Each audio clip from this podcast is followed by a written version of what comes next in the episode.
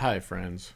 I wanted to give an update on the rewriting, revision, and expansion of my very old book, The Untold Story of the New Testament Church, which was written between 2003 and 2004 and it was published in 2005. That first edition is, to my mind, poorly written. It has many flaws in it, many mistakes pieces of information that are inaccurate. And I'm recording this episode during the time in which I am completely rewriting and revising the book and expanding it as well. And when the new version comes out, it will be far better, much more accurate, superior in the way it's written. I also have been in touch with scholars who are aiding in the process, giving me information that's very difficult to find, and I am working on this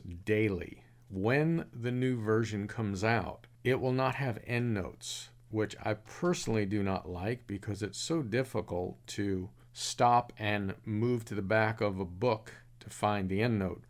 Instead, it will have footnotes. Many of them are not only going to have the source material that I'm using, but they will provide further information. So, if you do not have a copy of the Untold Story of the New Testament Church, the first edition, please do not buy it. Wait for the new version to come out. It is slated to release either in 2024 or 2025. Wait until the new version comes out. If you happen to have an old version, I would encourage you to throw it out.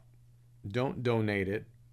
Don't give it to Goodwill certainly don't pass it on to someone because, again, it is flawed, deeply flawed. It was the first book I ever wrote that was picked up by a publisher. I wrote it in a hurry. I did not have a fraction of the books and resources that I have now. And so it's a very poor work. It was a first stab at something, but I felt was very important to put out into the world. I still feel that way even more so now. And for that reason, the new edition will be much, much better. Thanks for listening. God bless.